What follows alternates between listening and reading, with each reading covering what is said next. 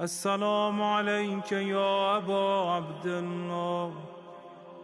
السلام عليك يا ابن رسول الله. السلام عليك يا خيرة الله وابن خيرته.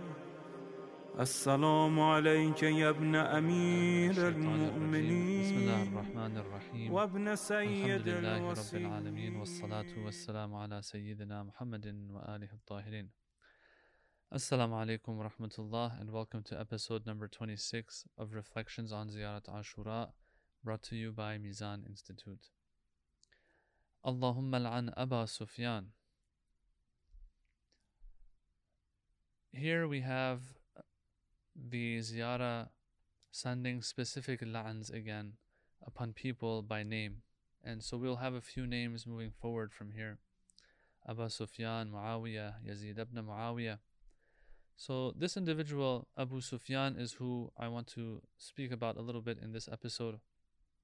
He, during the times of Jahiliyyah, pre-Islamic times, he is seen as one of the four greatest nobles of Quraysh, according to some. That if he wished something, like it would have to happen. These four nobles, they were individuals who had the most power and authority.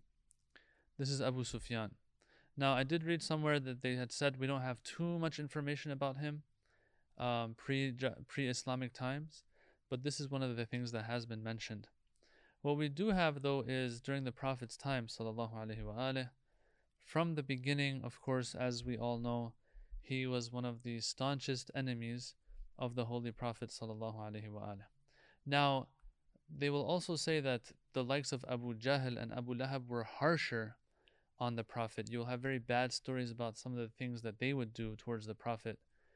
But Abu Sufyan, although they say wasn't as um, harsh as those two, yet he was one of the staunchest enemies of Islam, of Tawheed, of the Holy Prophet sallallahu alaihi wasallam. And so there's a lot to talk about. There's a lot of history in regards to Abu Sufyan um, and his involvement in the battles against the Prophet and before the migration of the Prophet ﷺ to Medina. Uh, we don't, of course, have time for all of that. I'm just going to go over a few points just to show why in this ziyarah he is singled out by name and la'an is sent upon him.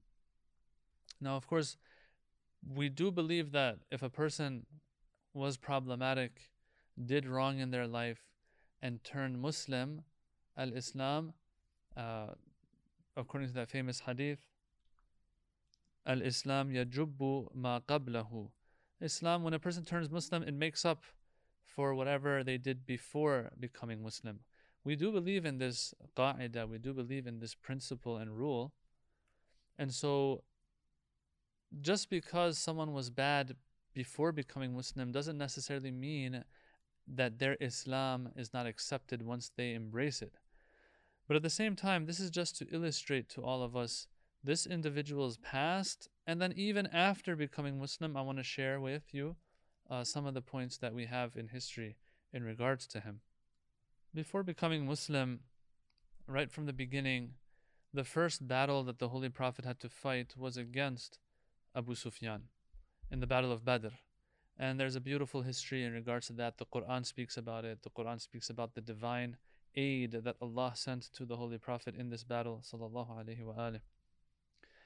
But at the end of the day, this uh, this uh, Abu Sufyan, he was the one who was trying to uproot Islam from the beginning and just nip it in the bud. Um, they say that after that battle, he set fire to the palm groves of Medina. Like you, you can really hurt a people by doing something like this, you know. Um, these are all little things I'm just mentioning very quickly. I'm going to go through this list. The Battle of Uhud, once again, he came back maybe about a year later after the Battle of Badr and their defeat in the Battle of Badr. How he, they tried to come back and avenge their uh, lost ones in the Battle of Badr, avenge them in this Battle of Uhud. And they were that close through the likes of Khalid bin Walid, they were that close to actually destroying the Muslims. And the heroics of the likes of Ali ibn Abi Talib salam, in the Battle of Uhud have been recorded. Islam was that close to getting wiped out in the Battle of Uhud. Now, of course, Allah is always the supporter of Al Islam. But the point I'm trying to make here is that this individual wasn't stopping at anything to destroy Islam and to just get rid of everybody who, ha- who had anything to do with it, starting with the Holy Prophet. The Battle of Khandaq is another example. So, the Battle of Khandaq, or they also call it the Battle of Ahzab, is a point in history where you really fear for the Muslims that they were surrounded by many different parties that came together to make one huge army. And these these these ahzab or parties that came together, they surrounded Medina. And of course we've heard the whole story of the trench that was dug around the city of Medina, at least the vulnerable points of Medina, and how this uh, this siege took long, and so eventually the mushrikeen had to leave. Once again, divine aid came to the help of the Muslims, and then once again, the heroism of the likes of Ali ibn Abi Talib and other uh, loyal companions of the Holy Prophet kept the mushrikeen away from Medina, not, not being able to actually breach uh, those trenches and come in. And so we have all those stories there as well. Once again, I don't want to get into the history of all of this, but like at that point, the Quran even speaks about this. Like you, you feel like Islam is might be over, you know, because they're coming for everything they are going to take no prisoners as if and just dis- try to destroy it altogether. This was their last attempt to totally wipe out Islam. And they failed, of course, with the help of Allah subhanahu wa ta'ala. So, who is leading all of these armies, all of these battles against the Holy Prophet? Abu Sufyan is. I'm mentioning, mentioning all of this because I want us to understand that there was a very, very deep animosity uh, against the Holy Prophet against Islam through Abu Sufyan. Because look, people are not robots, brothers and sisters. It's not like you just flip a switch, all of a sudden they fall in love with everything. They fall in love with Islam. They fall in love with the Prophet It's, that's just not how it works. That is not very realistic.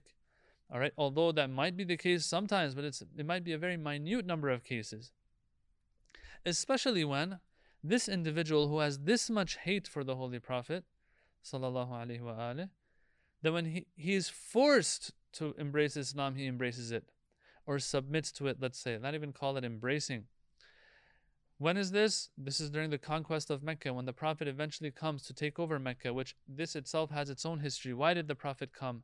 What treaty was breached uh, that the Prophet had with the mushrikeen that allowed him to come and conquer Mecca? That, that itself has its own history. But anyway, the Prophet comes to conquer Mecca Without bloodshed, he conquers Mecca. And so this individual, Abu Sufyan, he has no choice now. I mean, the Prophet is in, has made it in, and he has such a strong following now, such a, such a strong army now and support now. Abu Sufyan and the likes of Abu Sufyan, they find that they have no choice but to give in, but to submit to Islam and to the Holy Prophet when someone is forced into Islam like this, with such a background as Abu Sufyan of hate and animosity towards Islam, these are all going to just add up to the fact that it's not going to be easy for you to accept that this person is going to care about Islam now that they're Muslim by force. And so the Prophet, he marches his way in to Mecca with his army. So here Abu Sufyan says something which is important uh, the history relates to us that Abu Sufyan, as he's watching these troops come in, and he's next to Abbas, the uncle of the Holy Prophet sallallahu it says that he, t- he tells Abbas, he tells Abbas, uncle of the Prophet, لَقَدْ أَصْبَحَ مُلْكُ ابْنُ أَخِيكَ عَظِيمًا Wow, look at this.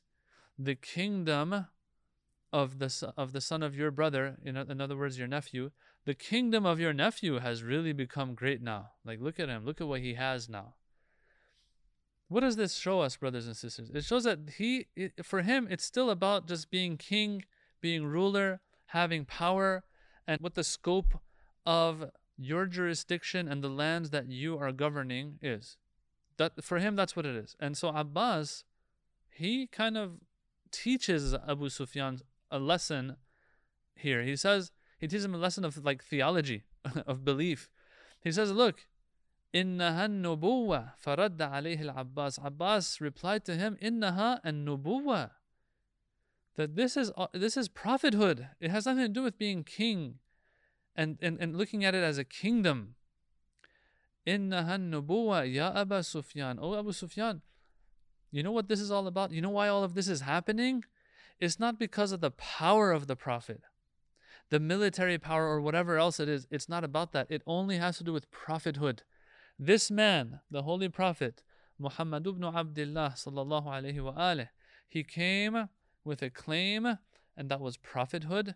He backed his claim. His character also backed this claim, and Allah aided him and so as a result, he is in this position that he is now. Where, where have you been, Abu Sufyan?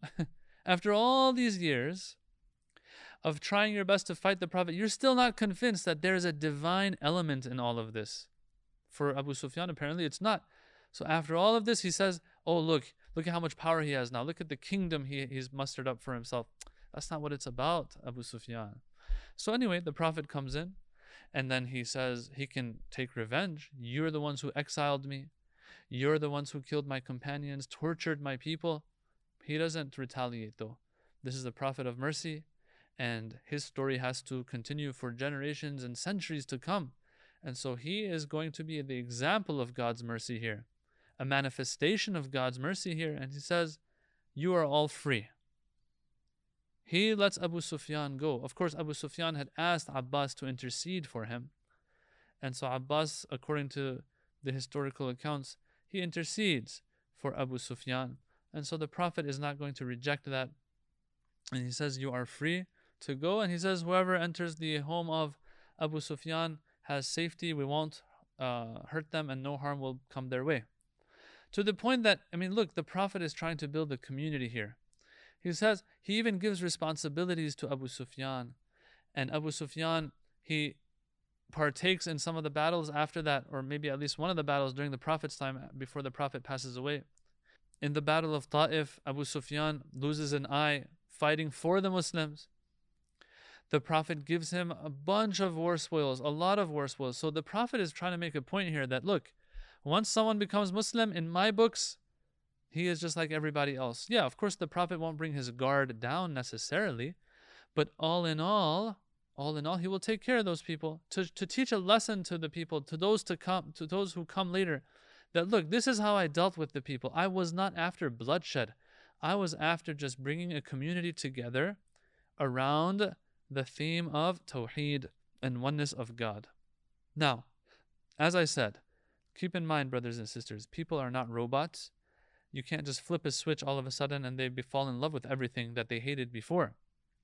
So Abu Sufyan, this is what's going on after he becomes Muslim, but then the Prophet passes away.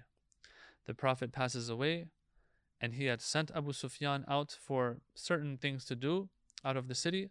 Abu Sufyan comes back, he finds out that the Prophet has passed away. Well, what's the first question that he's going to ask probably? Who is the Khalifa after him? Well, who's taking power after him? And they tell him Abu Bakr he was nominated, chosen, whatever you want to call it, in Saqifa. Okay. What is his reaction? Look, this is a person that is seasoned politically.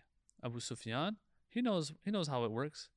And so he says, his here history tells us, and there are some accounts that tell us that he sees he says, I see a storm coming, a storm of blood, something to that effect.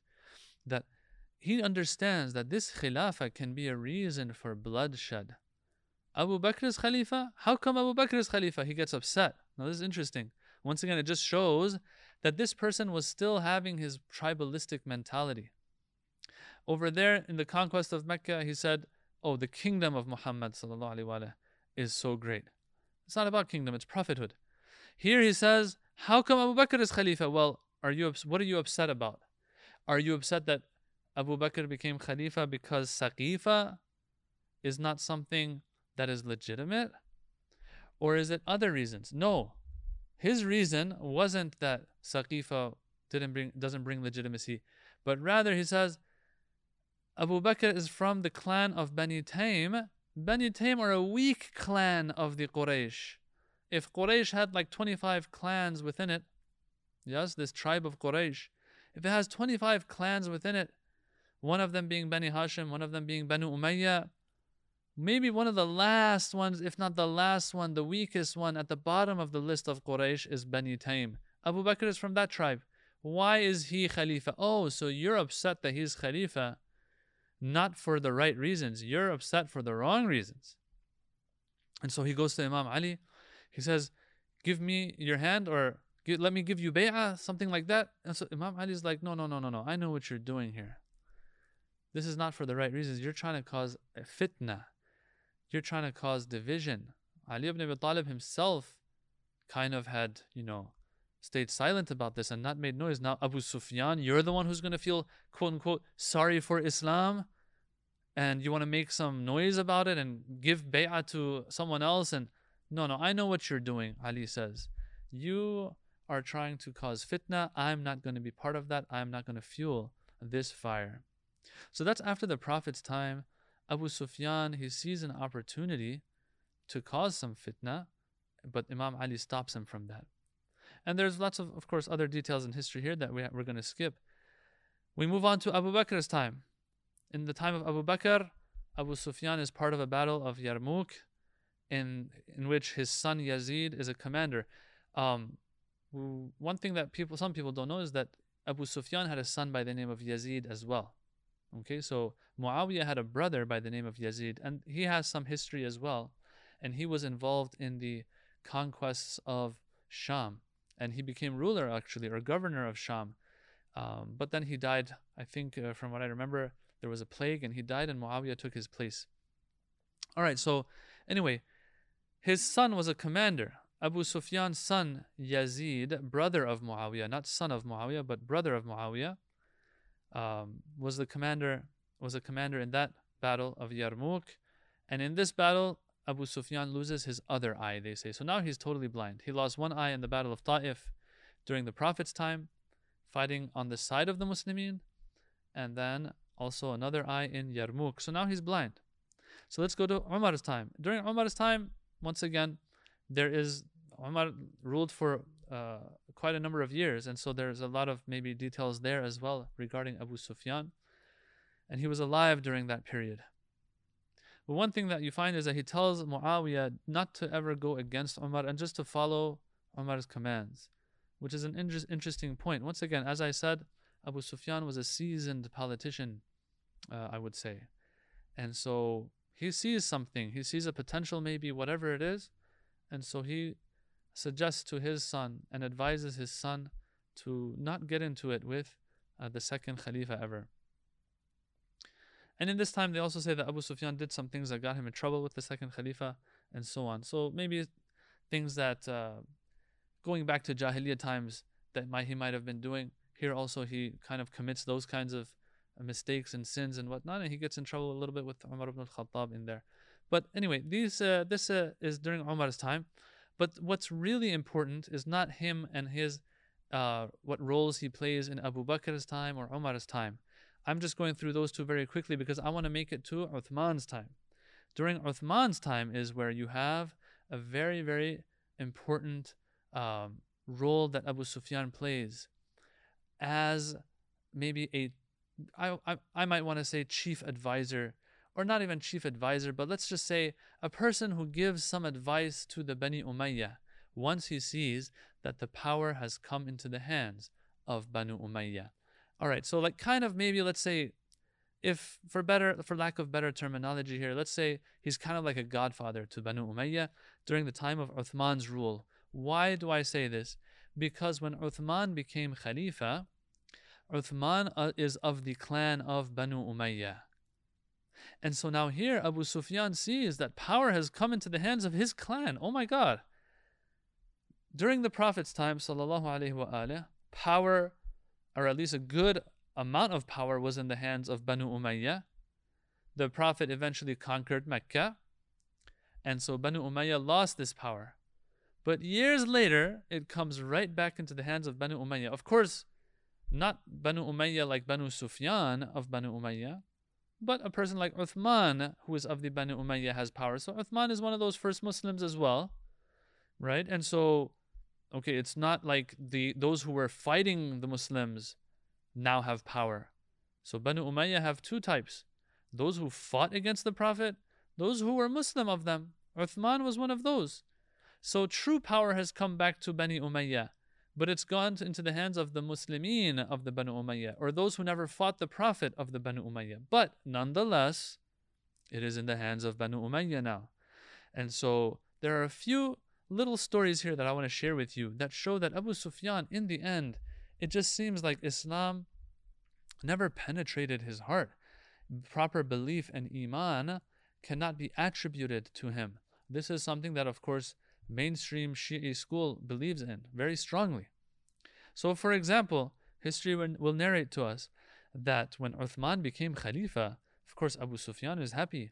He's blind, he's happy, so he asks, they're in a room, the Banu Umayyah, they're in, they're in a room now together, and he says, Is anyone here from amongst us that is not from Banu Umayyah? They say, No, it's all our own people. So here, once he ascertains that uh, you know the, the gathering is a private, intimate gathering of Banu Umayyah. He says, he says that look, now that uh, this power has come to us, O Banu Umayyah, Ya Bani Abd Manaf, talaqafuha talaquf al kura. Keep this khilafah amongst yourselves. Pass it to each other like a ball. Now, history tells us different things versions of what he has said here. One version says that he says, uh, pass this to each other because there is no such thing as heaven or hell. In other words, I don't even believe in these things. It's all about khilafah and power. Another version says that he said, O Banu Umayyah, pass this ball to each other for because I know that this is going to be something that you will pass on to your generations and to your children. So keep it within yourselves. Things like that, he says. Another story says that he goes to the grave of Hamza Sayyid al-Shuhada and kicks the grave of Hamza.